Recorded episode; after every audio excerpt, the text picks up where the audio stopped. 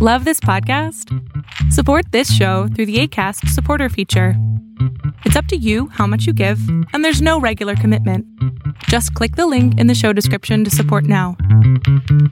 I feel like you should really appreciate your come up. It's the most romantic part of your career. When you get past all the bullshit, then you're like, really, this was great. And it did happen for a reason, and the universe did make it go this way. A lot of the relationships that we put ourselves through are very temporary. People come in your life for a reason. Those reasons are the stories that you tell to other people. I think it's such a beautiful time right now where people are really being encouraged to celebrate their culture and celebrate their differences and celebrate things that we've maybe been made to feel ashamed of. Yo, what's up? What's up? It's Sean Leon. Hi, it's Myrna. What's up, guys? This is Khalid. Hey, what's up? It's Ali. You're listening to The Come Up Show. Get inspired. Hey, welcome to the Come Up Show podcast. My name is Chedo. I'm the host and founder of the Come Up Show, and I'm truly proud to present my special guest today. He's one of those guys that plays a lot of roles. So, are y'all ready for this? All right.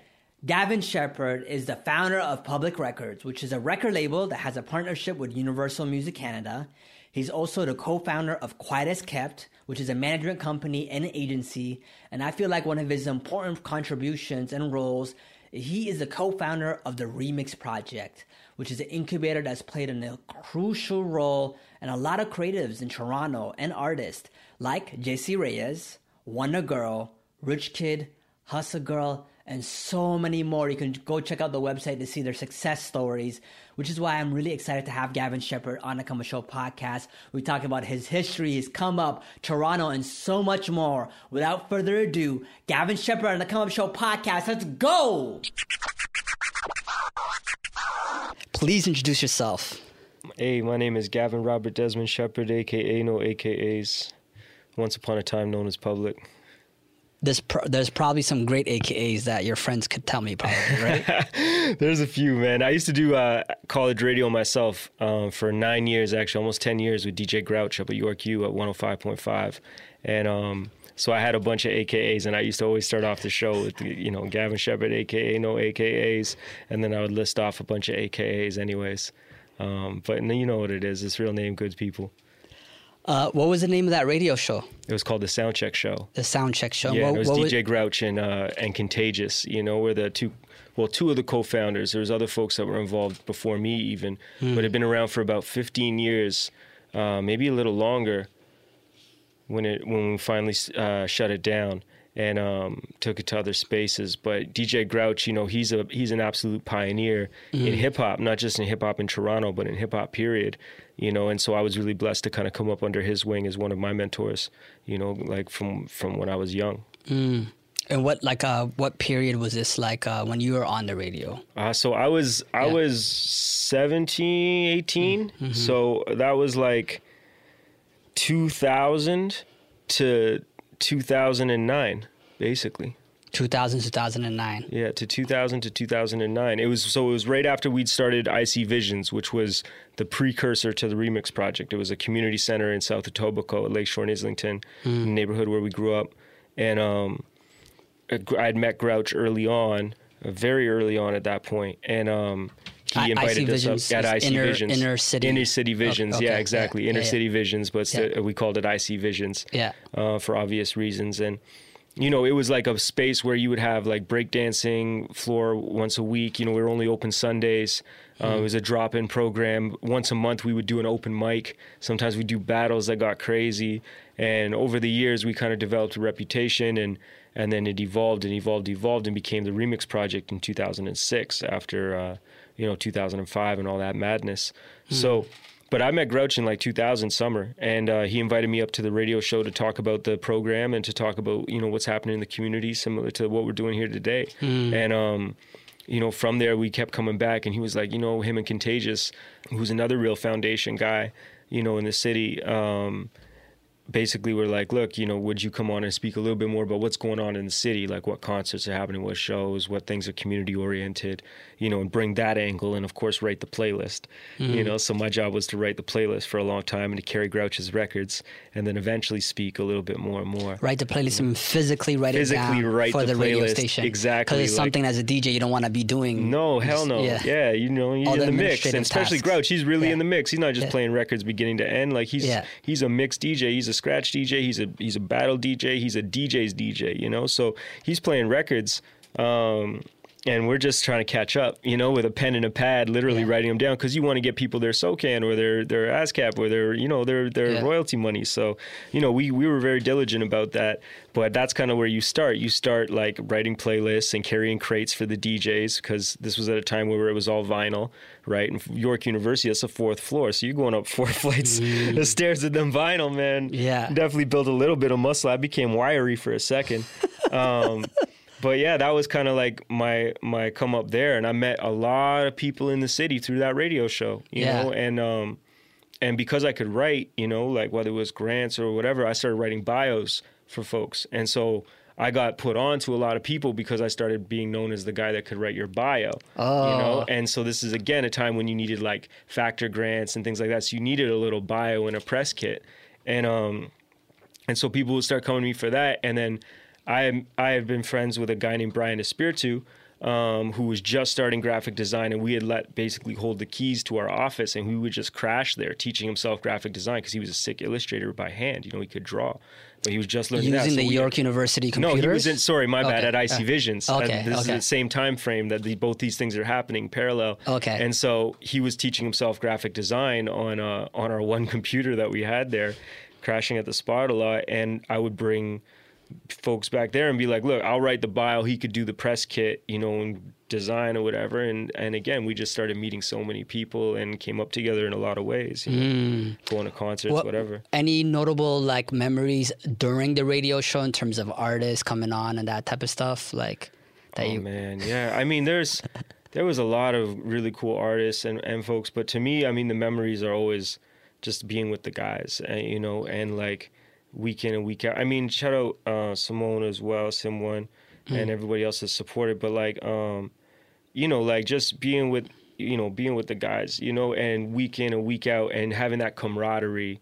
And just like loving new music and being so excited when that record came on, and like finding music, discovering music, sharing music, you know, like that was those are the memories for me that were so incredible, you know, like that moment where like you know, you get a record and you just you want to punch your best friend in the face because it was just so like it was MOP record. And you're like, ah, I just want to throw a chair. Like, this is crazy. Yeah. But like, or like this beautiful song that you wanted to share with someone. But like those were that was a special space, you know, because the internet, of course, was there. I'm not that old, you know, but like it was a different space in terms of file sharing and songs and all that. Like it wasn't as rampant, it wasn't as easy, it wasn't as accessible still, you know. Um, so you still were like you still relied on DJs to to find records and break records and and mm. whatnot. And so like I, you know those were the moments, man. And and just like you know the real love for the music and the culture. Like folks used to drive me home. That was York University. I live at Lakeshore in Islington, and they drive me home. That show was 10 p.m. to 12 o'clock, and then they had to be up. Grouch and them had to be up real early for their day job in the morning. You know, like 5 a.m., 6 a.m., and just you know the love and respect I have for those guys for not only the show and for what they did for the culture and the platform that they created day in like day in and day out, or week in and week out, but also like just looking out for a young kid like myself, you know, because they're older than I am, and like making sure they drive me home and make sure they don't. I ain't, you know, screwed up out there like on the block trying to take the bus at like 1.30 in the morning or whatever it is. Mm-hmm. Like, you know, those are the types of values that also were really impressed upon me. So it was about community, it was about culture, it was about the music, but it was also like these values of like take care of folks. You know what I mean? So all of that made a huge impression on my life. What what was it like uh, going from like obviously you're a, a fan of the culture, a fan of the music, but now you're in a in a position to actually you're on a radio, the radio radio show. Right. You know what I mean? There's a you know there's a thing when you're we're consuming consuming we're a fan fan now we can contribute on a some type of platform. Right. Yeah. What was that? I mean. I've always wanted to contribute in one Yeah. way or another, and I think it's you know that choice of words is that you use is a good one. You know, because like I I didn't want to always just I never I never felt like a passive or I never wanted to be passive a passive listener even though I think the most important thing in hip hop is a fan you know like absolutely and we need more folks that just want to be fans and that's it that's that's great you know that is incredible um, but like I started selling mixtapes in grade 9 you know like at the at the bus stop and at Islington station you know, and at Kipling station. And What like, kind of mixtapes? What was, what like was there's a guy named mixtapes? DJ Ewok, you know, Okay. um, DJ FX. Um, but Ewok is mostly who I sold tapes for. Hmm. Um, and you know, they were hip hop tapes, but they were underground tapes. And what was crazy was even at that time, like they had Toronto artists on them mixed in with US stuff. Like I, I feel like I'm 36 years old. I just turned 36 years old. I'm an 82 baby, right? So I feel like I'm one of the first generations that actually grew up with Toronto hip hop, not making Toronto hip hop. You know what I mean? Because when I was in grade seven, Maestro had "Let Your Backbone Slide Out." Or sorry, when I was in grade two, I was seven years old. Hmm. Maestro, "Let Your Backbone Slides Out." So like that's one of my first songs I remember, and that's Toronto rap music. So to me, it wasn't like just an American thing. You know what I mean? And so I grew up within it a little differently than some of my OGs who understood the culture as like trying to penetrate or trying to do something brand new. I felt like there was also there was a lot of people that I could look to even if there wasn't a lot of like international successes that we could point to, you know, but that was a again for very different reasons, distribution being the the key of them, right? Um, it was it was very dope to finally get on the radio and and it was an incredible experience of course and what I took from my years of being a fan of college radio was like you know my favorite pieces of the different folks I'm, you know that as most artists do you know so for me growing up I listened to the Power Move you know with DJ X and Michie Mee and like there I loved the energy of their show and how their back and forth was and like how each person brought something different to the table um, and their knowledge of of of hip hop. And then, but I also love dropping dimes with Gemini, and I felt like Gemini, like you listened to Gemini, and that was your best friend. Like she just the way that she hosted the radio, like you just felt like she knew you, you knew her. That's the homie. And it was amazing, you know. And then when it was like RC and Musically Insane at 105, and then later at 88.1, and then over at Flow finally, you know, with P Plus joined them and whatnot Real frequency. real freaks you know yeah. Uh, like rc was who i based so much of my like hosting on you know like i can still remember him signing on all the time. Like it's arc the actor was it the benefactor never the actor the dominant factor you know and he came up with so much toronto slang. Like that whole era like theo 3 coming up with screwface capital. But like uh, rc he doesn't get enough credit for how much toronto slang i feel like he originated as well. And just Mm. like the twists on certain words and you know what I mean? That I don't know, man. It's well, just here like now it's on deep. So radio, not f- not only the streets, but it's on the radio now. yeah, and so to hear all those things and and you just kind of take the best pieces of them and try to figure out, okay, well, what's your style and how are you going to contribute back to the culture and what are you going to bring that is different but is relevant? You know what I mean? And that mm-hmm. is still like. I don't know. Again, your word contribute is a good word, especially for me because growing up as a white male, you know, I have blue eyes. I'm a white kid that loves rap music that is predominantly a black and brown culture. You know what I mean? And and was originated in those communities and and understood that from the beginning. And I'm self-aware, uh, you know. And and for me, I I didn't want to be, you know, like another colonizer settler in that space in a neo way. And I listened to a lot of artists that educated me, you know, from a young space where I had my own kind of like kind of crisis of like, well, how do you contribute in a way that is that is going to build folks up, that isn't taking, you know? Um, and so it was, I've always been trying to navigate that in a lot of different ways, you know, and, and trying to help empower and and grow, you know, from from different spaces too, and and engaging in the culture that way because I feel like I've received so much, you know what I mean, whether it be knowledge or experiences or whatever, um, friends, community through the culture that like I want to continue to give back to it and make sure that it expands in a in a way that is, you know, equitable, fair, and you know, safe. So I see visions, Yeah. which would turn to, and and I, uh, so yeah, that came from uh, obviously there was a lot of gun. The summer of 2005. The what did they call it? Summer of the Gun. The yeah, summer of the gun 2005 in was a crazy time. 2005. Yeah, yeah. And so after that, did they what they wanted the city wanted to invest into some So, programming? yeah, I mean, Yeah. basically, you know, we'd been running for a while, the program for a while, and um, Summer of the Gun happened, which was a year where a record number of homicides had been happening amongst young people, and and young people are on both sides of the trigger. Um, we're victims as well, you know, not just the folks that were committing the crimes, of course. And so we've been identified as one of the groups that had been frontline, you know, working with uh, with these communities of folks that were front, you know, that were in it basically. And there was a young man named Kehinde Bah, and Kehinde uh, was sitting on the mayor's community safety secretariat, which is a long title, but it was basically an advisory panel to the mayor's office. John, uh, sorry, David Miller, uh, at the time, who was who was the person in charge, and um, basically Kehinde came to us and was like, "Man, I have a vision." You know, we had this small program called IC Visions. It was a drop-in program. It was up to two days a week at that point. We had a small studio already at that point going. You know, we had our little kind of business incubation stuff going, but it was very informal. It was really just Drex and myself and a few other folks like ProLogic and SOS and uh, Sprox that were around supporting. But you know, really us just kind of pushing. And um, and Kehinde came kind of saying, look, I have a vision for more. And what would you do with more funding? What would you do with more support? What would that look like? You know, there's a program called Fresh Arts back in the day. Um, have you heard about it? And I was like, nah, what was it?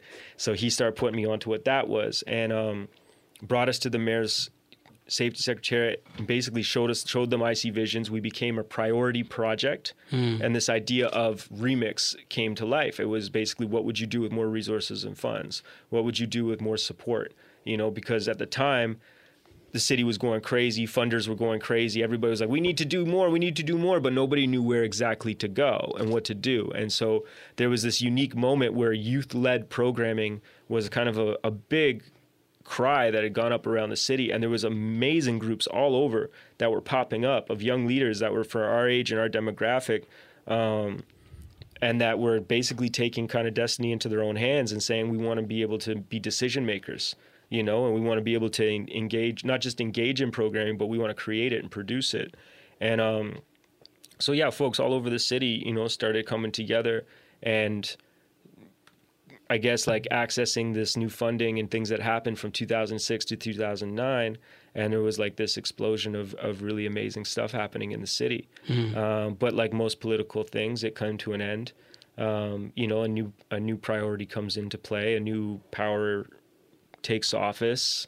They want to put their stamp on something. They want to say that they created something. So you can't there's not enough money for everything so you got to get rid of the other guy's stuff or the other woman's stuff and now put in the new thing you know and put your stamp on it and say this is what i'm doing for better or for worse right? And so a lot of youth programs unfortunately got left out in the cold um, and remix is one of the few that kind of was able to keep going you know through a mix of not just relying on cor- uh, government funding but also finding corporate funding private funding throwing our own fundraisers parties and just being tireless you know about it and relying on our community you know in a lot of ways to make it work So, uh, yourself, Drex, and Ken- Kenda, Day. Kehinde, Yeah. we're basically uh, the fo- founders of the Remix Project. Yeah, the three of us co-founded it with a lot of support from the city of Toronto. Specifically, like that's that. What does that mean? The city of Toronto. It's like a building, you know. Specifically, there was kind of two folks um, that were there and um, working with us, you know, and kind of assigned to support us. And Denise Andrea Campbell was at the forefront of that, and so she's a woman that's still working with the city, um, and. Uh, she's basically you know like really really like helped us navigate a lot of the funders uh, introduced us to people opened doors and and kind of made a lot of things happen. And she was just a few years older than us as well. So she was another young like kind of champion out there that's continued to do incredible work in the city you know? So there was like there was a community there you know? There was folks also around at the time like we started pulling in people really early like the first round of programming. I consider most of those staff co-founders you know what i mean? Because la grew so much of it eh, came out of their personalities their decisions. The first you know three to five years of programming you know what i mean was like a lot of it came to life as we were going we were figuring it out you know? Yeah. so like you know conceptually yeah you know it was us kind of banging around the idea you know but a lot of people put themselves into the program for it to become what it is today What was the early days of the Remix Project like, man? So who who's like uh like at that time like the main people like our staff? The staff, in the Yeah. first round, we didn't Yeah. even have a creative arts program. It was our Yeah. second year that we introduced creative arts because we didn't have the funding off the bat. Mm. So we always knew we wanted to institute that because I think the power in remix is that it is a space where you have different uh, streams coming together, you know, and you have like a graphic designer meets a photographer who meets a recording artist who meets a business manager who meets a producer, and that's where the magic starts to happen. Um, but we just didn't have the money. So we started off with just recording arts and business, and it was led. The program leaders were Soze, uh, leading the recording arts program, and the business arts program was led by T Rex by Tyrone Edwards. Um, and we had Nilda, uh, Lady Noise was our was our youth leader, and um, Myrna, um, who used to go by Aya, the singer as well, was a youth leader. And then uh, Prologic was a young youth leader. There's a bunch of different folks around, but that was kind of the early crew. And then Brian Espiritu came on for the first uh, round of creative arts as a program leader, and Brian Brock was the youth leader in that round, um, who later became is now our dean, right? There. And so, and then Amanda Paris came on very early, probably uh, round two or three uh, of programming, and that kind of made up the nucleus, you know, of the team in a lot of ways. And then it it started to evolve, you know, but a lot of it's through the same family and group of folks, you know, that have just been kind of dedicated from day one, and even the folks that have moved on, you know, to pursue different things are still very much involved, whether it's in a volunteer, whether it's looking out for alumni, opening doors, creating opportunities, or whether it's just like being an ambassador out in the world. Um, you know, the the relationship with Remix doesn't end. It doesn't begin even really, rather, to be honest, or end with employment or even being in the program specifically. You know, again, it's very much like it's you get in what you put in, and if people start to contribute, then they become Remix fam. Like you become fam, not by birthright, but by action, by deed. You know what I mean? And so that's kind of how it's always been. Mm. And th- there are definitely a lot of notable graduates, alumni Yeah, that are out and about, like that are that are representing as well too. Mm-hmm. Uh, is there some names that you can name of the people who are alumni? Yeah, I mean, Yeah. there's folks across all Yeah. different streams, and that's what's amazing. Again, like, you know, the music stream gets is is the loudest by its very nature. It's music. It's turned up, you know. Mm-hmm. But I think a lot of folks would know our business program too. Like, there's uh, Get Fresh Company, you Mm-hmm. know, on Queen Street West is a bricks and mortar store. That is not a small feat. That is a big deal. On Queen Street bricks West, and yeah, mortar on yeah. Queen Street West. Yeah. and you have your own brand. When I met Fresh, he was selling Mitchell and Ness out the trunk. You know what I mean? Years ago, like then as we saw he went into like wardrobe styling you know and was assisting at a company and then started managing the men's side then managing the whole company then started doing wholesale stuff then opened a storefront or had a piece of a storefront like within a storefront he's paying rent and eventually he's running it and now he's got bricks and mortar. Mm-hmm. And i walk into acc last year and i see a get fresh yyz hat collabo with mitchell and ness to launch the raptors first game of the playoffs. Like how crazy is that? You were selling Mitchell and Ness out the trunk, bro. You're collaborating with Mitchell and Ness for the ACC like first day Raptors playoff. Like that's nuts. So that to me is incredible as well. And then of course you do have folks like Jessie Reyez, Wonder Girl, you know Francis Scott Heat, Rich Kidd, you know um, folks just across different generations like the business program again, Future the Prince, you know, um, who manages the boy. You have um, also staff, like a lot of staff that have gone on to do interesting things, you know, like whether it's uh, Brian Espiritu in the Legends League, you know, and Brock and Tyrone T Rex with One Love TO and, and their individual careers, you know, with Amanda Paris now being such an incredible force at CBC. Um, yeah, it's just, it's really kind of amazing to see where folks have, have gone, you know, and, and what they continue to do. And again, I, I really credit, if there is any credit going back to Remix, where the credit goes to is to being a space that was a safe and supportive space for young creative people to meet each other. Mm. Because that was what was needed. You know, it wasn't anything that like Gavin Sheppard specifically did. It wasn't anything that Drex Jancar, Kehinde Bah specifically did. It's a bunch of little decisions along the way. It was a vibe. It was a culture. It was all these things. It was about being welcoming, not being a screw face. It was like all these little decisions, of course, but it wasn't one person. It was never anything like that. Like mm. it was literally what we needed was safe space. And out of that, people were, were able to find themselves and were able to actualize pieces of who they were. Mm. And they were able to do it in a place where they were supported to do that, you know, as opposed to having to do it as their second or third hustle. you know and so that's why you see someone like tyrone blossoming and, and flourishing off like t-rex and someone like amanda paris as well and brian espiritu because even 40 you know it was like it was the time of figuring out you know they were working on detox which is amazing Still not out. shout out detox Bef- before drake's career began yeah. literally, right? Yeah, like yeah. in a lot of ways. I mean, room for improvement. The mixtape was out, but like, Yeah. you know, and they were, it was a, a whole decision was like, man, we got to go to do these sessions and songwriting and whatnot. And we were like, hell yeah, go, bro. And he's like, am I going to lose my job? We're like, no, like, Yeah. this is amazing. Like, if you don't come back, we understand, but like, we'll mm-hmm. give you a leave of absence and we'll make sure there's a safety net for you. And there was never like crazy shit where it's like, oh, you're taking. There's no, you know, like funds or doing anything like that. It's just more of an understanding that people have your back and that there's going to be somewhere that you can come back to and that you're going to be all right. Mm. You know what I mean? And so you could take a risk and you were able to take a bit more of that leap because there was a safety net there. Because for so many of our talented young people across communities, there aren't a lot of safety nets. You know, there's not a lot of spaces where they're going to catch them if they fall. And I think that's again the kind of the most important thing that's around those early years of remix and that spirit and that mm. camaraderie and where it came from and where it grew to and what it's become.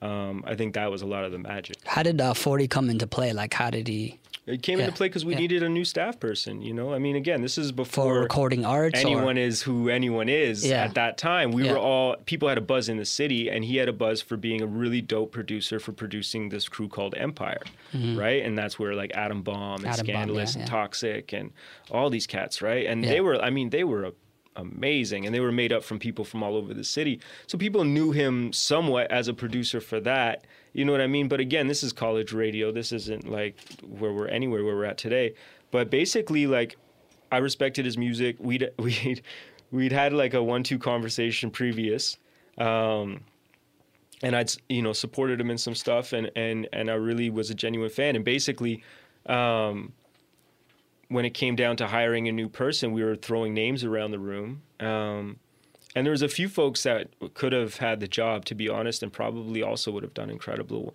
with the with the young people. But it came down to he came in, we had an interview, and after like 15 minutes, we went outside and we were just like hanging out outside in front on the steps talking for another half hour or so and we were like all right cool yeah this guy's the guy you know like he's he's the one because one you could tell like he really knew what he was talking about. He's always been someone that is incredibly like uh researched and you know like just like if he cares about something if he wants to know about something he's going to go find out you know and he's going to learn and he's going to figure out how to break the rules properly. You know what i mean? But like he's just one of the most intelligent dudes i know and and and like has a real awesome curiosity you know that i think makes him special in, in that way um, and so that was there but it was also apparent that he really cared you know about what we were trying to do and really cared about like because at the time too you got to remember we're young people. So we're talking about we want to create a new industry, we want to create these new opportunities, but we're talking about ourselves in a lot of ways too, right? Like there's there's people are always like, "Oh, how did you get this thing remix?" Blah, blah, blah. I was like, "Yeah, we were trying to get on." You know, like it was mm. there was no other places. There's no platforms. We had to do this ourselves. This is how we did it because we were in a country like Canada. You know, and so there were some grants that were available. There were other ways. And then we started to get educated about oh shit, that's not right. Oh wait, this injustice, and you start to come into contact with more and more people, more and more realities. You start to become educated, and you start to, I guess, be pulled deeper and deeper into uh, community politics and to different realities. But it didn't start out as this altruistic kind of like we're going to save the world. It started out as like we want to get on in music and we want to help out our our people around us, and then it just our people started expanding, you know, and then it became formalized and it grew from there. So. I think it was apparent to, to me that 40 really cared about putting on the city and this idea of creating a new reality because he experienced through Empire and other people in his own life these incredibly talented individuals that just didn't seem like they had an outlet, a real outlet, or a way to get their music past the recording studio, you know? And, um, and he was passionate about supporting folks you know so between that mix of knowledge and curiosity and that passion for supporting folks and wanting to create new realities i mean that was the reason why we made a perfect fit, and it was the same reason we made a perfect fit with all the other staff that came in, like T Rex, like Amanda Paris, you know, like Brian Espiritu, Brian Brock, and and etc. along the, the years, you know, like as those are the kind of personalities and those those people as as folks that believe very strongly in each one, teach one, um, but are also doers themselves. You know, aren't just speaking from a theoretical place, but are speaking from a place of practice. Mm. You said we were, tr- you know, we were trying to get on. What what was the goal of like the getting on? What did you want to? I mean, I was like I said, I was selling mixtapes when I was 14. You know, like Yeah. I, I wanted a record label. I had a management company. I was managing The. Foundation? Yeah, we had a crew called Foundation, or a collective, I should say, called Yeah. Foundation that Yeah. is made up of Toe Mason, the producers, World Yeah. Rida, Studio, Street Level Imaging, um, and Rochester AK Juice, the first artist that I well, I managed Drex's group back in the day, but um, the first artist I managed outside of like my friends, you know, was Rochester aka Juice, and we did a deal with Maple Music, um, which is through Universal at the time, and uh, and and did a project in 2005, six. You know, so it was like again, I was selling. I had a clothing line in grade 11. You know what I mean? What Like, was it called? It was called Manifest. Oh wow. Yeah. Okay. Believe it or not, when Manifesto came out, I was like, all right, word, cool. But um, shout out to Mari, shout out Raju, um, Remy, and and Puff, man. Like we had a clothing line on paper called Manifest back in the day, and Mm. it just like we had hats, T-shirts. I remember we sponsored Unknown Misery. I was sneaking Mm. into 19 plus shows at 18 to give clothing line, clo- uh, like clothes to artists and shit, Mm-hmm. and just trying to just trying to make it. You know, trying to figure out how we could do something that didn't involve madness, you know, and that was something that we could be passionate about. Because I never had success in the formal education system, you know, like I, I, I read a lot. My mom was a librarian, and my dad's a journalist, you know, and so like I was reading all the time, but like. You know, I didn't do well in school. It just wasn't for me. You know, like At the I- high school or high school, post-secondary well, all the way level? through. I never went to post secondary. Okay. Yeah, yeah. I didn't Yeah. even know I graduated high school until two years ago. What? I did. Yeah, I did uh, six years of high school, and um, on my sixth year, I just stopped going. Uh, but the guy, I guess, ended up giving me a 49, 50, and bumped up to 50, and so they passed me because I needed one credit. And uh, I was in my fifth year because we have OAC Yeah. from from my year. We were Yeah. supposed to do five years for everyone out there Yeah. you know, under a certain age. But um, on my sixth year, the victory lap, I didn't want to go to a sem- I wanted to go to a semestered school because I only need one credit. But then I failed the entire first semester because I was starting IC Visions at the time, and I was selling mixtapes. I had the clothing line, and I was starting the program, and I was just kind of like, yo, I, I know what I'm doing. Like, forget y'all, you know. And then I was super kind of arrogant in some ways too because I was really angry. You know, in my I, my neighborhood had a lot of issues with addiction, and um, What area? uh, Lakes oh, yeah. Islington. Yeah, yeah. And um, like 10th Street. Yeah. And and you know, a lot of my friends had dropped out of school early, and I was one of the very few that didn't. And because I went to another school, I went to Richview Collegiate. I was in French immersion. My parents are from Montreal, right? So I went 40 minutes out of the neighborhood to go up there. And I would just get really frustrated. I would see the reality of folks up there, and I would see the reality of where we were at, and uh, you know, you get resentful and you get frustrated, and and you know, like I was kind of like, ah, man, f- forget all these people. Like I know what we gonna do, and a lot of it always came back to kind of like what we're gonna do, and so it was like whether it's a clothing line, whether it's a music thing, it was like us.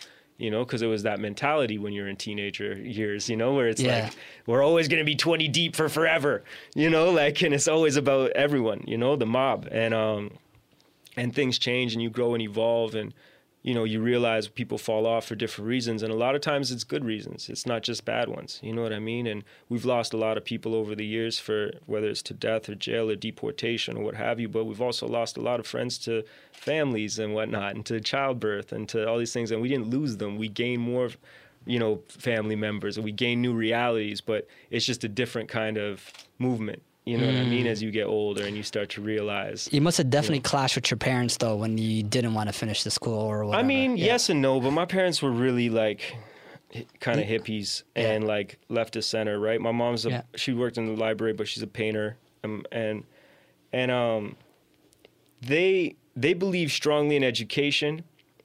They definitely wanted me to do school, but like they never were like screaming on me or going crazy for stuff. They would like we'd have conversations, but I'd be I, I would tell them what I was doing, you know, and you know my folks they were young in the Trudeau era, the the first Trudeau era. So they they were getting government grants and living on a commune like at 19. You know what I mean? And like Mm. my uncle uh, got a grant and started a, a independent movie theater Mm-hmm. at his university or for like three years or something. I remember them telling me stories In Montreal? this, you know, like uh, I, th- I don't know where he went Yeah. to school, but um, you know, like it's just always been freewheeling. Like my my my uncle ran away when he was 14 to Florida to sell hash, you know. And my mom's story was like, well, he was a big 14 year old, and I was just like, what the hell? Like it's just a different era.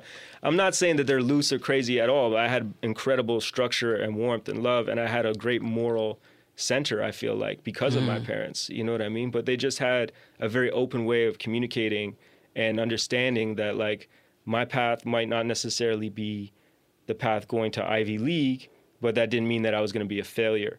And I was really lucky, you know, in that regard because most of my peers didn't have that kind of support system. You know what I mean? My house was the house where everybody came to.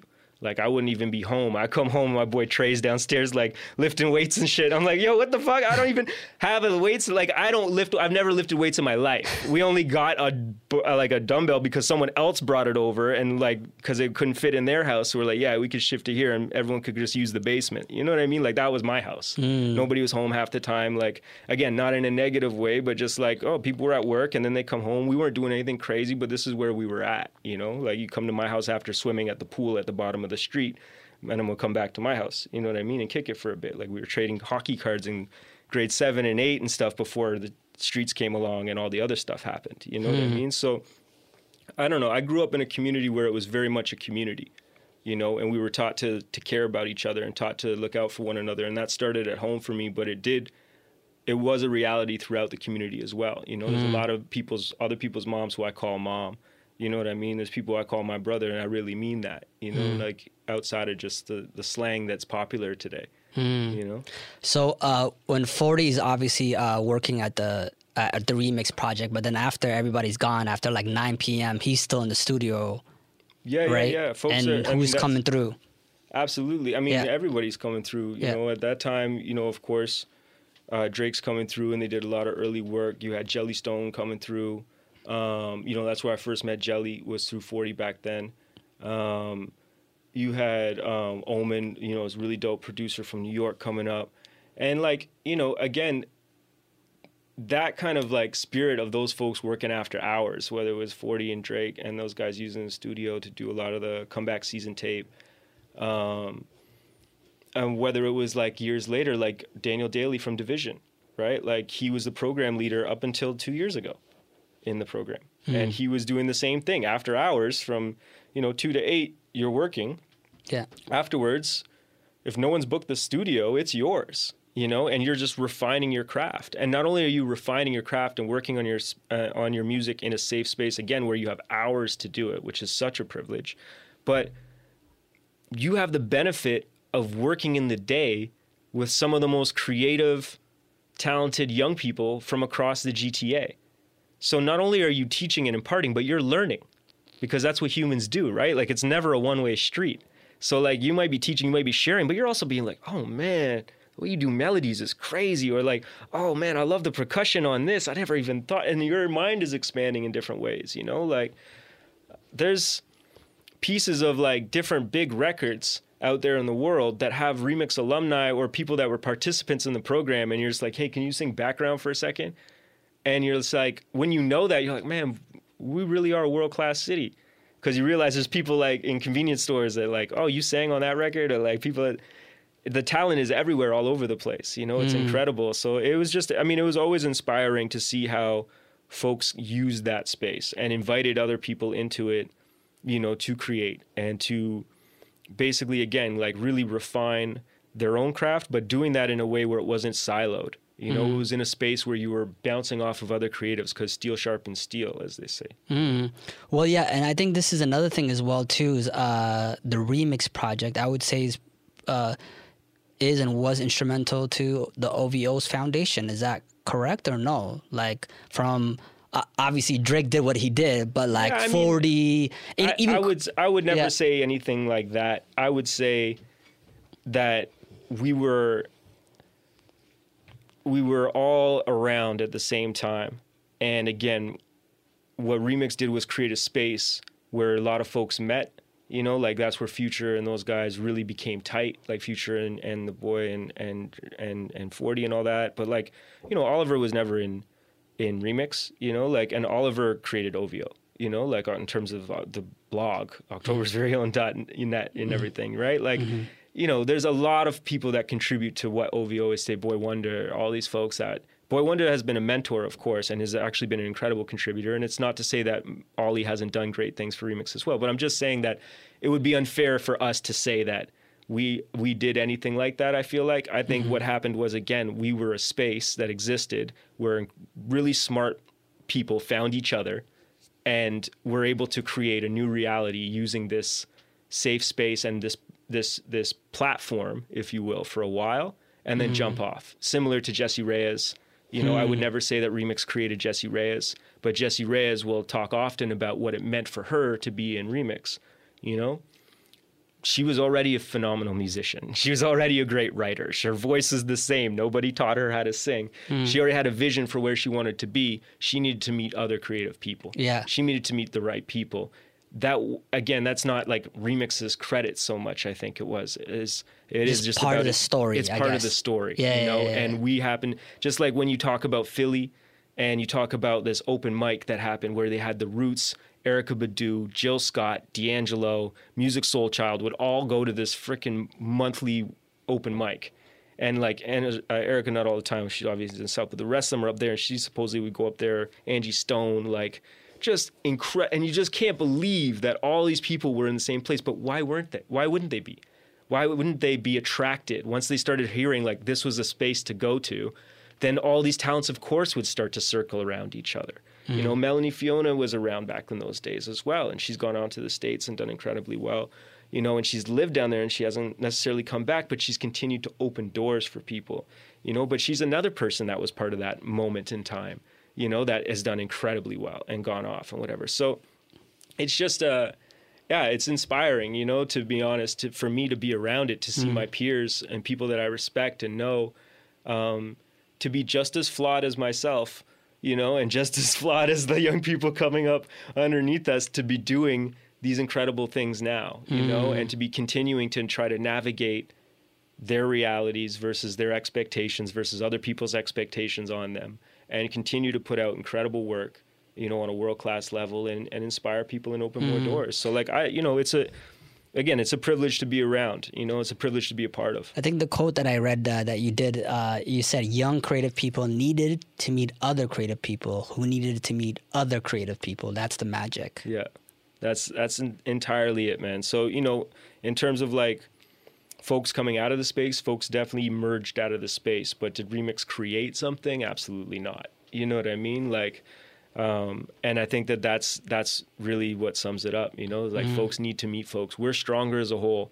You know, we really are. Like all these stories about independence. Chance the Rapper said it so well at this award show. He was like, "Man, when people think independent means you did it by yourself." He's like, I did not. Here's my manager. Here's my other manager. Here's my radio team. Like, these are my people. Independent just means having the ability to make your own decisions, you know? And I think that that's an important thing to always recognize is like, it really takes a team. It takes a village to raise a child. It takes a team to win a championship. You know what I mean? So like it's this is what it is. We're stronger as a collective and people just have to be comfortable playing different roles. You know? Um, and that's a, that's a hard thing sometimes. That's a hard, hundred percent. Uh, I think it's important that you say that as well, though, because uh, the creatives and anybody out there needs to know because you know they may be watching videos on YouTube and they just think the the, the roles are either uh, MC and and producer or DJ. No, there's like there's there's so many other roles that an artist and a team needs, whether it be a creative director. Like Exactly. there's like I think that's very very important to tell. and there's so people. many people just Yeah. don't realize that Yeah. you know and that you could have a great life having an amazing career participating in this culture that you love and has nothing to do with a microphone and a stage you know not for you anyways and i think like that's a very valuable lesson that people we hope people learn early we say all the time at remix if you discover that you don't want to do something that's a victory too You know, like you didn't go to university and waste four years spending all this money to find out you hated something. Cool, you found out in a couple months and we helped you switch lanes and now you're on to a new track. There's folks that came in as rappers that are now music managers for some of the most successful acts out of the city. You know what I mean? And are doing really well for themselves, but they came into the program as rappers themselves and realize like, you know what? I love the music. I'm creative but I don't really want to do that. And that's not for me. Like, I don't, it's a lot of pressure being an artist hmm. in a different way. And some folks, like, they rather like shoulder, they already got enough to bear in a different way, whatever it is, you know, but they're just like, that's not for me. I don't want to be up there. I don't need all that attention, all that. I'll go take on this burden over here. I'll go do this thing instead. You know what I mean? Because either way, you're taking something on, you know? and um and I think those are amazing victories. You know what I mean? Because again, you you end up having a life surrounded by people that you respect, admire, cre- you being creative, you putting into ideas into play. Um, but for anyone that does want to be in the creative industry, they have to understand that it is one of the most competitive and difficult industries in the world to be a part of because everyone wants to be a part of it.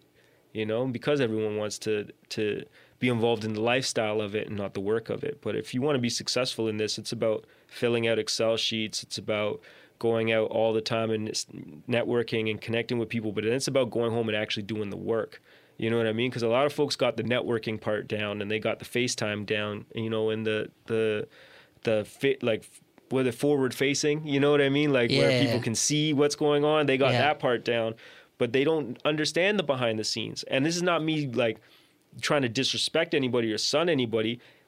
I understand you kind of have to build a, a somewhat of an image, and then you can kind of break into spaces and whatnot. But like, there just really, literally isn't enough understanding of how business works. It's the music business, not the music hobby, you know. And folks have a really skewed vision out there because of social media and and just media in general about like how the music industry works and how the entertainment industry works and how you get paid and how much you get paid you know and all those realities that most of us know you hmm. know are kind of smoke and mirrors but again you find out it's smoke and mirrors at a certain point in your life.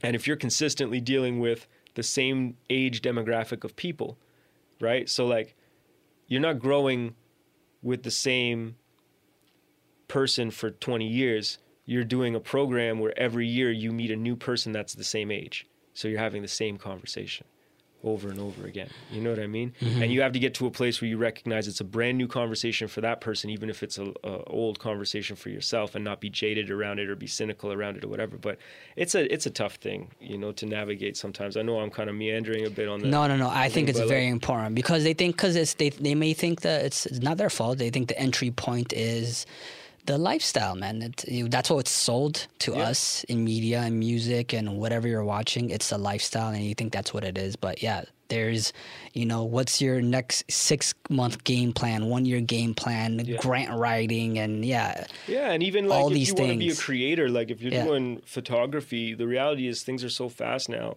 when you're doing like an event or something. yeah, If you don't have those event photos up the next day or the day after that, like what are you doing? For what? Like you so that means you got to go home and edit after the party. Which means don't party too hard. yeah, Which means you're not going to have as much fun. Or if you are going to have as much I hope you have as much fun cuz you don't need to like go hard, you know mm. what I mean, to to have a good time, but like all I'm saying is there has to be an understanding of what your role and position is, you know, and what the greater goal is behind, besides the moment. And I think it's a fine line that we all have to walk because I also don't advocate sacrificing your youth for your for the for your retirement. You know what I mean? Like I think you should live a little. I think you should have a good time. I think you know, as creatives, we need to go out there and experience the world, to have our hearts broken, to go through different stuff that's going to allow us to then find things within us to create. You know what I mean? But when it's time to work, it's time to work. And that's what's going to separate folks nine times out of 10. You know what I mm-hmm. mean? Because reality is, again, like things, we're in such a fast consuming culture. That means you have to continuously create, you know? And so people want to be almost like these Insta celebrities because it's the laziest form of consistent content is just having an opinion.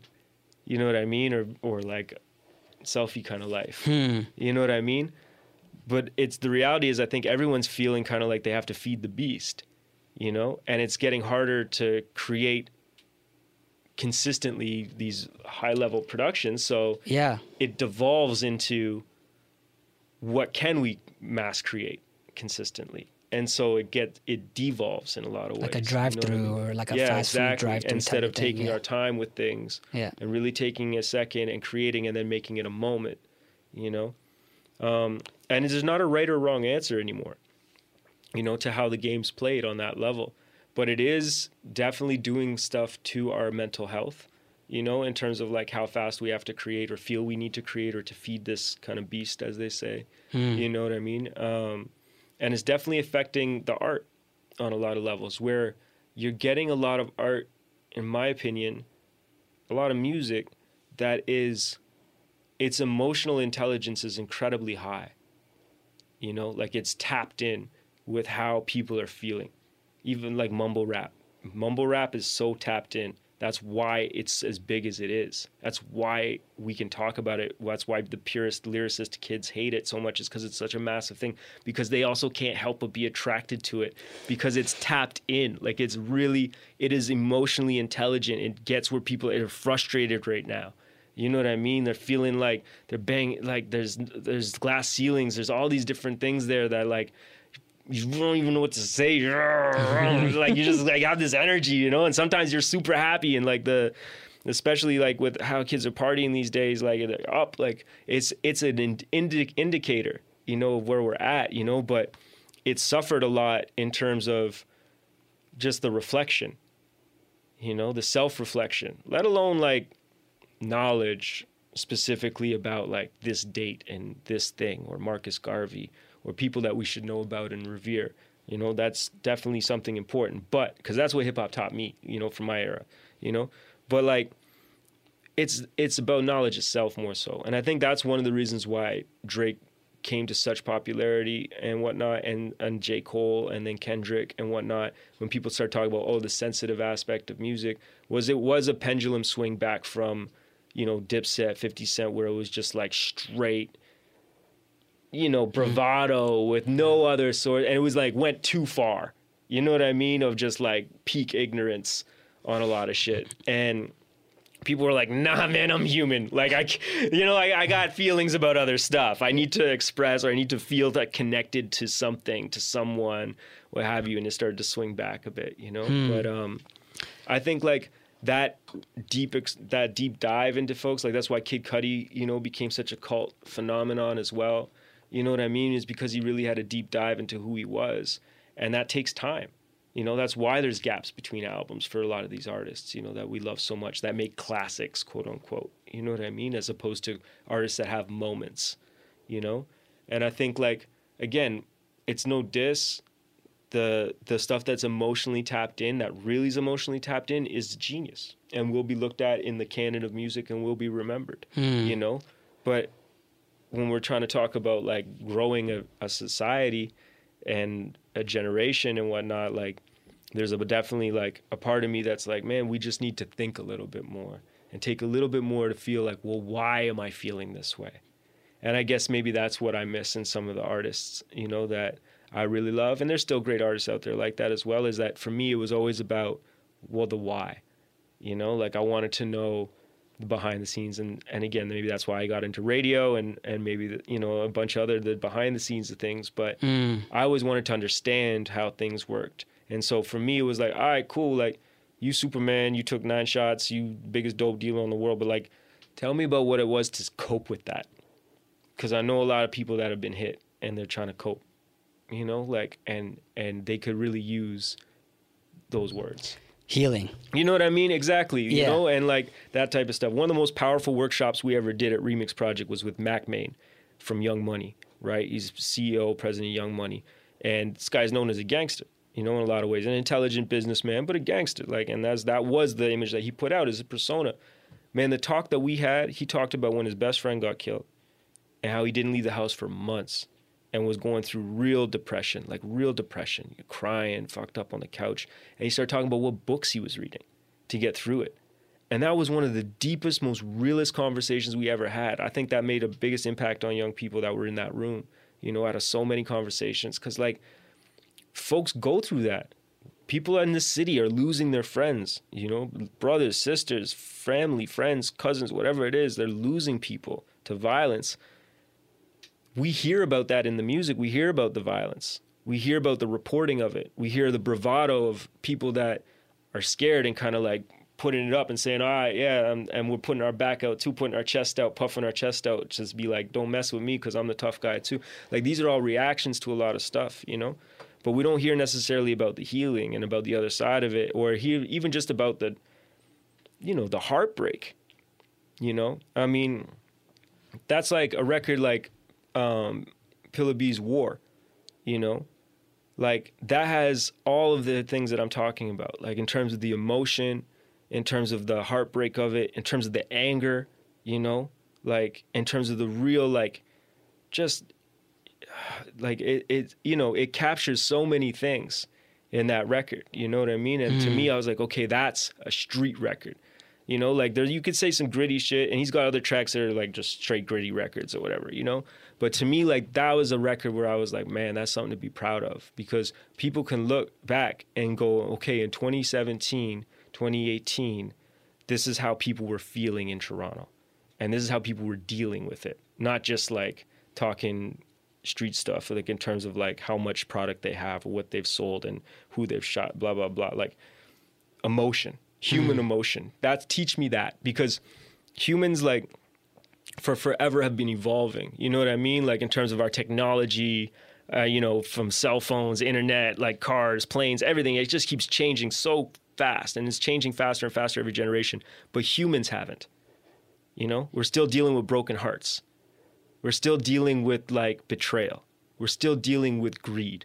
We're still dealing with all of these basic human emotions because the human condition is the human condition is the human condition. And that's what I want to learn about. Mm. That's what I care about, you know? And I, I think that's why it makes a great record mm. is a mm. record that can really tap into the human condition and that someone could be like, yes, I, that felt, I understood that. That mm. made me understand me you know yeah in a different way well you're in a position to to amplify records because you started a record label yeah. called public records. Indeed. In uh, partnership with universal music canada. Mm-hmm. uh, so tell me about that. What, what, why was it important to do this now?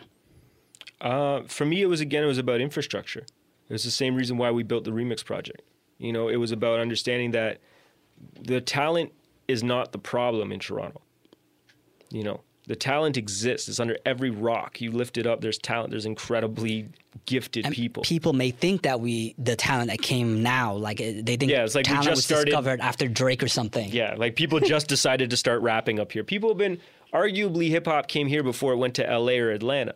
You know what I mean? Toronto and New York are very, very close. It's an hour flight. It's a how many hour drive? Yeah. You got families from the 70s and 80s up here in Rex, in Jane and Finch, in Malvern, and Regent Park that were going to New York. That kids were getting sent to New York for the summer to go stay with their aunties and uncles and whatnot. We're bringing back Red Alert mixtapes, Afrika Bambaataa mixtapes. Yeah. From early. The culture's been here early. The distribution was different.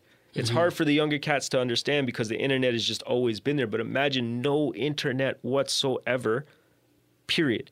That means your music gets out only through the radio or physical hand to hand CDs which means who's printing that CD? Who's getting it across the American border and then putting it in a warehouse and then shipping it to Sunrise and making sure it's on the front shelf of Sunrise? That's a real thing.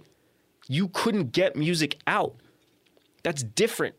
It's just different. Hmm. You know what I mean? It just changed completely. Hmm. So it's just, you know, the realities that folks are are now contending with. There's a lot of the similarities, you know what I mean, and whatnot. But the the reality is is that now we can get our thoughts out. And I think that people are just realizing and recognizing that, oh man, talent has always existed in Toronto. You know, it's not again, it's not a new thing. The culture is old, it's rich here, you know.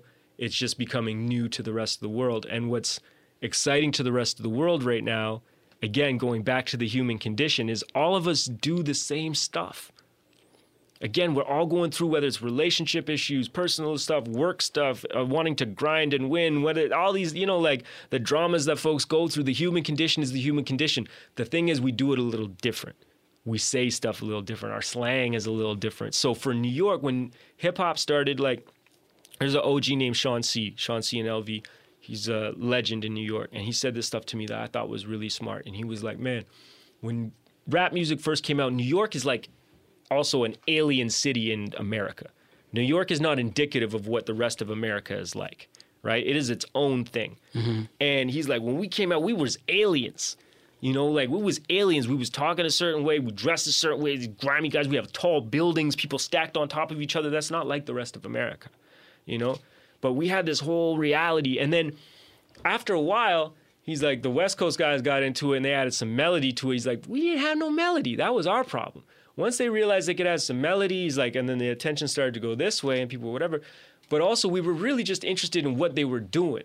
Because first people were looking at us like, what are they doing? What are they doing? Blah, blah, blah. And then we were like, oh, so y'all into the same stuff that we into, but you do it a little different. So what's that? And then it was the South, and it was like, oh, the slang's a little different, or you eat the food, but cer- like just like this instead, or you still sell dope, but this is the way y'all move X, Y, Z in the situation, and blah blah blah, and you talking about codes and whatnot, and all these things are popping up, and just again, the human condition is the human condition, but it's just done a little different. And so now we had this moment for the last few years where people finally were like, oh, real talent's there. We're going to be open to that concept and to that idea you know and then they got really interested in like well what is toronto culture and for so long we had our own identity crisis so we were trying to figure it out. And in the last few years we've stepped into ourselves and stepped into our own and people are really interested in that. So now it's that little bit different of what we do. You know what i mean? And you're seeing our slang starting to take over america and starting to find itself across the world. You know you're seeing our uh, fashion labels taking off. You're seeing all these types of realities now from toronto culture going out and eventually people will be into a new kind of space. And it doesn't mean that we'll go away and that was the reason why we started public records in a lot of ways. And Quiet As Kept which is the management company and agency that we started as well right with eOne was because we need infrastructure to make sure that this is not just a moment and that we've created an industry right? So it's all good if the next flavor of the month is some other city in some other country. That's fine. As long as we did the due diligence to create an industry to make sure there's enough working recording studios so that there always will be a place for producers to chat to come to to try to make it for artists to come to to try to make it and then the best of the best will find distribution find some monetary support hopefully you know and be able to get connected into the right things to go. But if hmm. we don't create the physical infrastructure of studio systems of distribution systems, then again, it's just a cultural moment as opposed to creating that industry. you know? Exactly, because we we have the leverage, we have the attention, and when we have that leverage and and people are paying attention, we need to capitalize with with partners, corporations, the people who can fund it, uh, to make sure, yeah, it's not only it's not a, only a moment, and that uh, we don't have a brain drain and everybody's going to LA and so on and so forth. And that's right? one thing that Yeah. I I think we can really credit the OVO movement for, which is making the decision to stay in Toronto and to create a base in Toronto and to hire Toronto creatives nine times out of ten. That heretofore was un, was not done because there was just too much pressure to go and assimilate, you know. And that's something I think that we can give a lot of credit for. And uh, other folks are now doing that and also deserve credit for doing that. But I think that they like really helped turn the tide in that regard. You know, Yeah, very important. So uh, they were unabashedly the, some of the first ones to really put Toronto on their back. You know, Cardinal as well, of course, Choclair as well. You know, Yeah. some of the early cats. I'm not discounting any of the folks that did that work at all. Yeah. But in an international space, you know, that was the reality. And then when the call was, "Well, come live here in La La Land," and all the reasons why you should, was like, yeah, we'll set up an embassy, yeah, but we're Toronto kids but we're Toronto kids. you know and there's Yeah. a and we have the privilege of growing up in a generation where we have different distribution where we don't have to have people in those cities physically beating down the doors making sure CDs are stocked and all that so we also have a different type of reality to contend with too and that should be understood and and also like recognized you know Mm. which is but it's an advantage. It's as, a- as an advantage, of course. Yeah, Yeah, that's what yeah, I'm yeah. saying. Like, you know, uh, uh, absolutely 100% is. Yeah. So I, by no means am I, again, am I trying to like disrespect folks, generations that came prior. It's Yeah. like there's reasons, very systemic reasons why, you know, they were not having as great a success maybe on Mm. a global level as some of the folks that are having it today. So these things, public records and Quiet As Kept, is fairly new, right? They are within the last year, both within, of them. both of them within the last year. Yeah. Uh, must be an interesting year so far, man. obviously, a lot of great memories, but uh, there's you're obviously seeing what the challenges are, and still, in Absolutely. Toronto, right? Absolutely. I mean, Can, Canada. there are major challenges and and it's continues to be a humbling experience. Um i've been saying to folks i've been like oh man you got these things blah blah blah and i was like yeah that's a lot to live up to.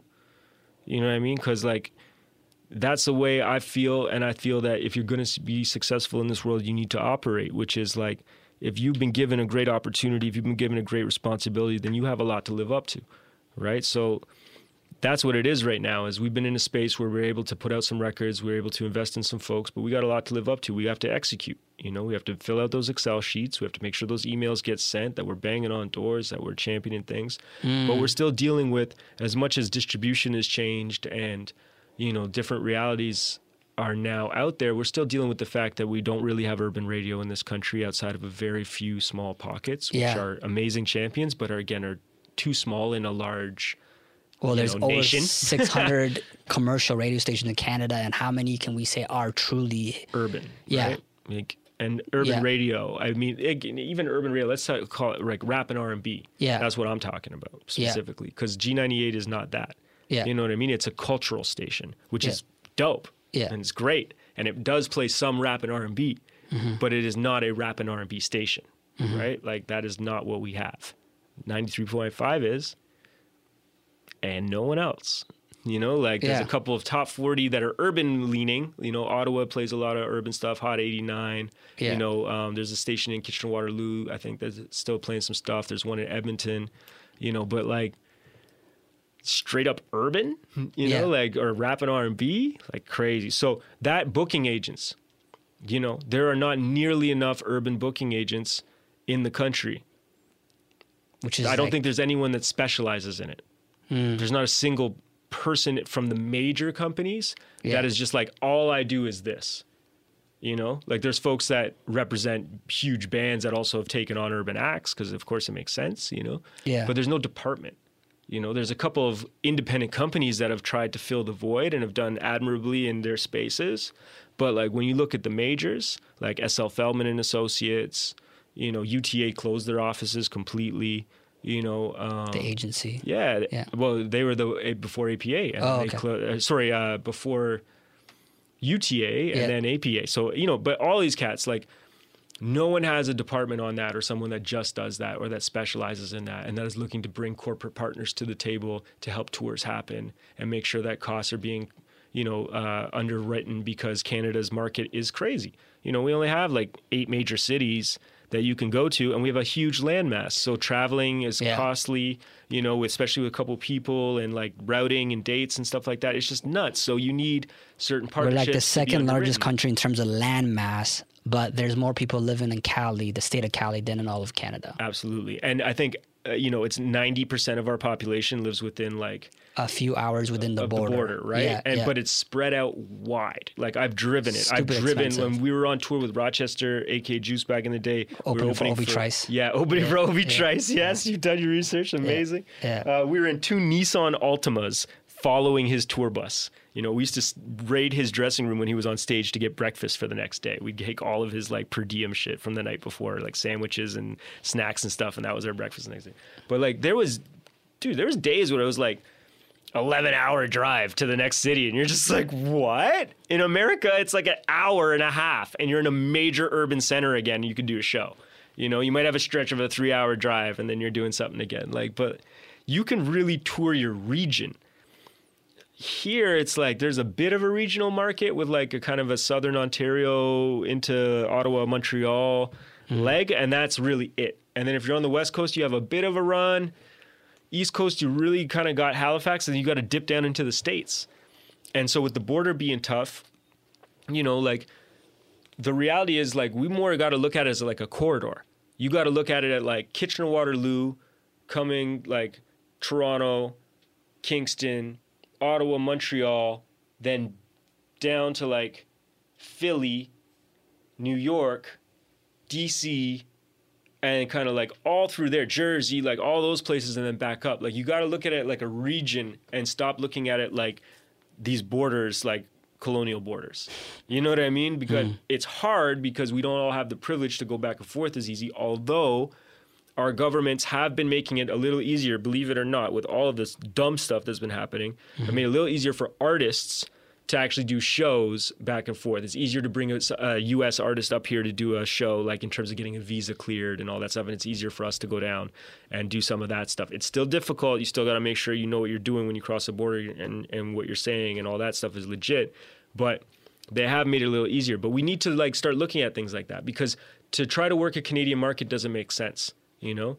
And which again, when you look at that logic, also shows you why you got to be live a positive lifestyle.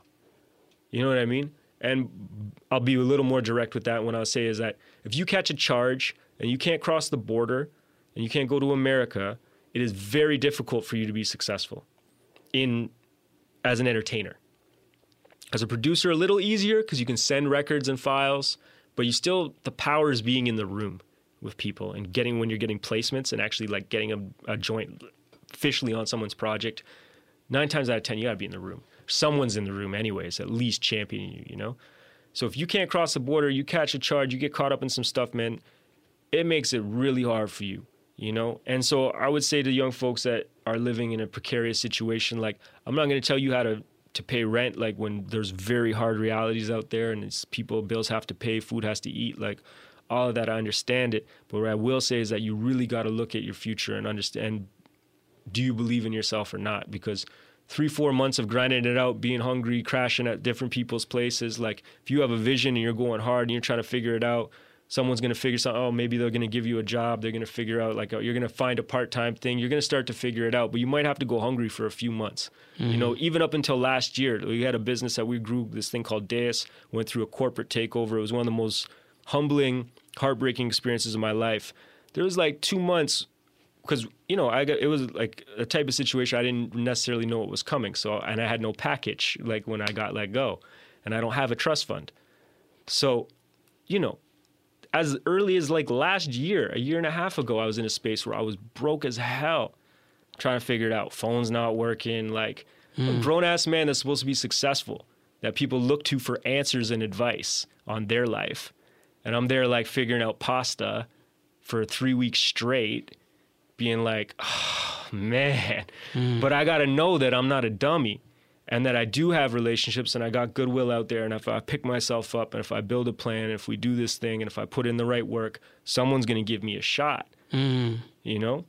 But if I'm, you know, be a middleman for someone and just help them move a pack and I didn't even really touch it, but I just made some cash and all of a sudden my phone's involved in something and I get called into a something, I'm fucked forever. Everyone that looked up to me is screwed forever people that rely on me are screwed forever. It is not worth the risk. Not when I really believe in myself. You know what I mean? If I didn't believe in myself, then I can go do bullshit. Because I'm a waste man. Who cares?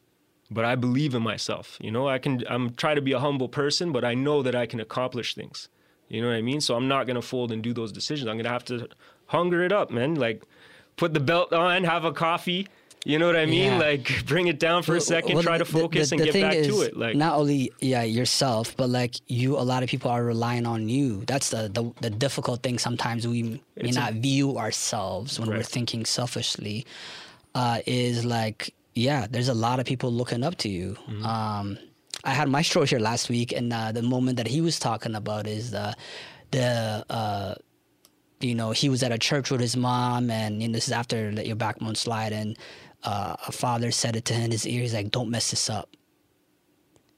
And the reason he said that is because this happened after Ben Johnson and his him getting stripped. Right. Everybody fell down, Right. and they were looking at Stro as that guy. And we're looking to you now. Right, right, right. Don't mess this up. Yeah. You and what I that's mean? even more pressure for Yeah, him, yeah. you know, as a black man in society. Yeah. I have my immediate community looking at me in that way, but I don't necessarily have like the hopes of white people, you know what I mean, in that space in the Mm-hmm. way that he did. You know what I mean? Because there are so few positive black role models out there for not just other young black people, but for the rest of society to look to and point to. You know, at, especially at the time, like you're talking about 1989, right, Yeah. when Maestro dropped. like, Yeah, that yeah, yeah, yeah, yeah. You know, um, for me, I feel the weight of my community and the people that care about me and the people that I care about, and that weight weighs very heavily on me. Hmm. You know, but I'm under no illusion that I have the same pressure that some other folks have. You know what I mean? Simply because of the realities of, of our race. well or- this is the interesting thing and the, what i right? uh, what i love about you know the conversations that we're having here because you're saying yeah you've been doing this for you know been in the community you're connected you have the relationships people look out to they may think yo that guy's got it made but as recent as a year ago you know you were at a tough point like you were you know like you were uh, saying what am I going to eat today? That Yeah. type of situation, and uh, I, I I think that's pretty important for people. For, thank you for sharing that because people think that there's a point where you just make it and then you're not looking back. Yeah, I mean the one thing I've learned in life is that Yeah. life is not a straight line. And that that means everything, man, from like the journey to success, but also it means like with like coping with grief. You know, like there's so many things that people think that you just kind of like go through and then you've gotten to a new space. You know what I mean? So it's like, okay, you've accomplished these things and now you're successful. And so you'll just be successful. Or you've gone through this traumatic experience and it's been a couple months now and you seem fine, so you're good. You know? But that doesn't mean that in nine months from now, some trigger is going to happen and you're not going to get sent into this crazy space in your brain where you're like, what the fuck? You start crying, you don't even realize why you're crying. You know what I mean? Or you start getting angry and you're not sure why you're angry for a few days and you're realizing it's the echoes of grief, you know? And it's just that's the way time actually works. It's not linear. You know, emotions make it real again in that moment, you know? And so I, that's one thing that I've just come to recognize, you know, is that everything is connected. Um, you know, whether it's an energy level down to like very specific, like dominoes kind of vibes, but like everything is mm. very connected and that things are not linear. You know, there are going to be moments that pop up where my best friend is not going to be my best friend and is going to behave like someone that is not you know what i mean or like that we might even have a problem with or that was or whatever but that doesn't mean that we're not going to be best friends like in a couple months again after that or whatever it doesn't mean that everything is now changed irrevocably. It means that things are shifting and hmm. realities change. And i think that there's like some constants that are always you always want to maintain as a human in terms of your moral center and who you are and how you present to the world and how you engage and just how you expect the world to act. Like there's going to be a way that whatever but we have to be open to the reality that things continue to evolve and things that come back around and that you know we think that we've dealt with something it doesn't mean that it's been dealt with you know I mean? you know we think that we're good it doesn't mean that we're good it just means that we're good right now Yeah. you know Uh, so yeah, with these opportunities, you have a management company, a record label, uh, and uh, but you got you got to deliver, yeah right? Yeah, definitely. You know, and that's what that's what we've been trying to figure out. Like I said, is you know, what is that? What is that mix? You know, of support, investment, um, and then just really like betting on the right person. You know what I mean? Because I think there's a lot of room for a lot of different types of success out here. You know, in this city and in this world, um, and part of it is just understanding like what bets you're placing, but it's also about like knowing what the payout is too. You know, like there's folks that they're not going to make as much money as maybe they wanted to, but they traveled the world through their art. They met incredible people through their art. They, you know, did the things that most of our peers will be saving up for 51 weeks of the year and then we'll take a one week all inclusive somewhere, you know, and party and whatever and have a vacation and then get back to it. And it's like, yeah, you might not make as much money. You might not own your house like your friend does that just did that one week vacation, but you just traveled, you know, all over North America, meeting interesting people, performing your artistry, having a great experience. So, what is the give and take? What's the trade off? Where are you going to be satisfied with? You know what I mean? I think that's really important too. Is like what kind of life do you want to lead, and and really kind of be putting things in perspective. Sometimes, you know, hmm. because like y- human nature is always going to want more. You know, we we that's who we are. You know, that's why we've accomplished the incredible things we have as humans, and that's why we've accomplished some of the despicable things we have as humans. you know. Uh, yo, Gavin, I appreciate it. We're gonna wrap it up, but I, I guess what I want because you have this perspective and you've been doing like you you see you know uh, where Toronto has been so far and can go. The, for the people who are listening and tuning in, especially Toronto, Toronto creatives, you know, they're out and about, they're representing Toronto, and people are trying to figure things out. What would you like to tell people? What would you like to, to tell them? I think yeah. you know. I think the most important thing is that anytime you're trying to represent something bigger than yourself, then you have to put the best parts of yourself forward. Um, but I think that what the world respects is honesty, you know, um, and we see that in all of our great artists and all of our great creatives. You know, people are looking again for honesty. They're looking to understand themselves a little bit better, you know, and I think that the more personal you get in your creation, in your creativity, or in your art, it's actually that's the more that people can relate. You know, I think the more that we try to relate to other people or we try to find ways to connect is actually where we're going to fall short. You know, or when people feel that it isn't authentic. But it's actually when you dig deep into the like the deepest of the personal experience, you talk about like that mole on someone's face or something like that that just seems so specific to only you, but like other people find themselves within that. And I would say like stop looking to other people or trying to figure out what people are into or whatever and just find out what's really important to you and that with 7 billion people on this planet and the internet to connect us you're going to find enough of an audience eventually if you keep speaking your truth you know and speaking your reality or creating your reality or showing or illustrating and drawing or photographing or whatever it is hmm. that's what i think is like the thing that's going to separate folks and what's going to create a you know a successful reality versus something that might be a flash in the pan or never quite did it. And what do you want to leave behind? Like that's what also, yeah, right? Exactly. I always, you know, with with all these, uh, our legends are passing away and going, and we go to their body of work. What is your version of your body of work? That's mm-hmm. how i have been asking that question to myself. Absolutely. Like, what's my, you know, what's what am I leaving behind that people can say remember me by, mm-hmm. type of thing. And and sometimes it's how did you live because I'll tell you, there's people that have passed away that were our friends that didn't live long enough to create a body of work necessarily that they'll be remembered by, but they lived in such a way that they inspired us to move forward, you know? And now, because of that, their name is going to be remembered for a long time in different generations because of how other people are screaming it out or shouting it out and are trying to build, rebuild their lives in a positive direction through that, hmm. through that tragedy. But that only came about not because the person was the most feared guy on the block. It came about because he was one of the most loved. And how do you become the most loved? You know, by being a good person to other people, by checking for folks, by, you know, looking out and by like creating opportunities, by being there in an ear to listen and a shoulder to like lean on, like all of those things. But that's legacy.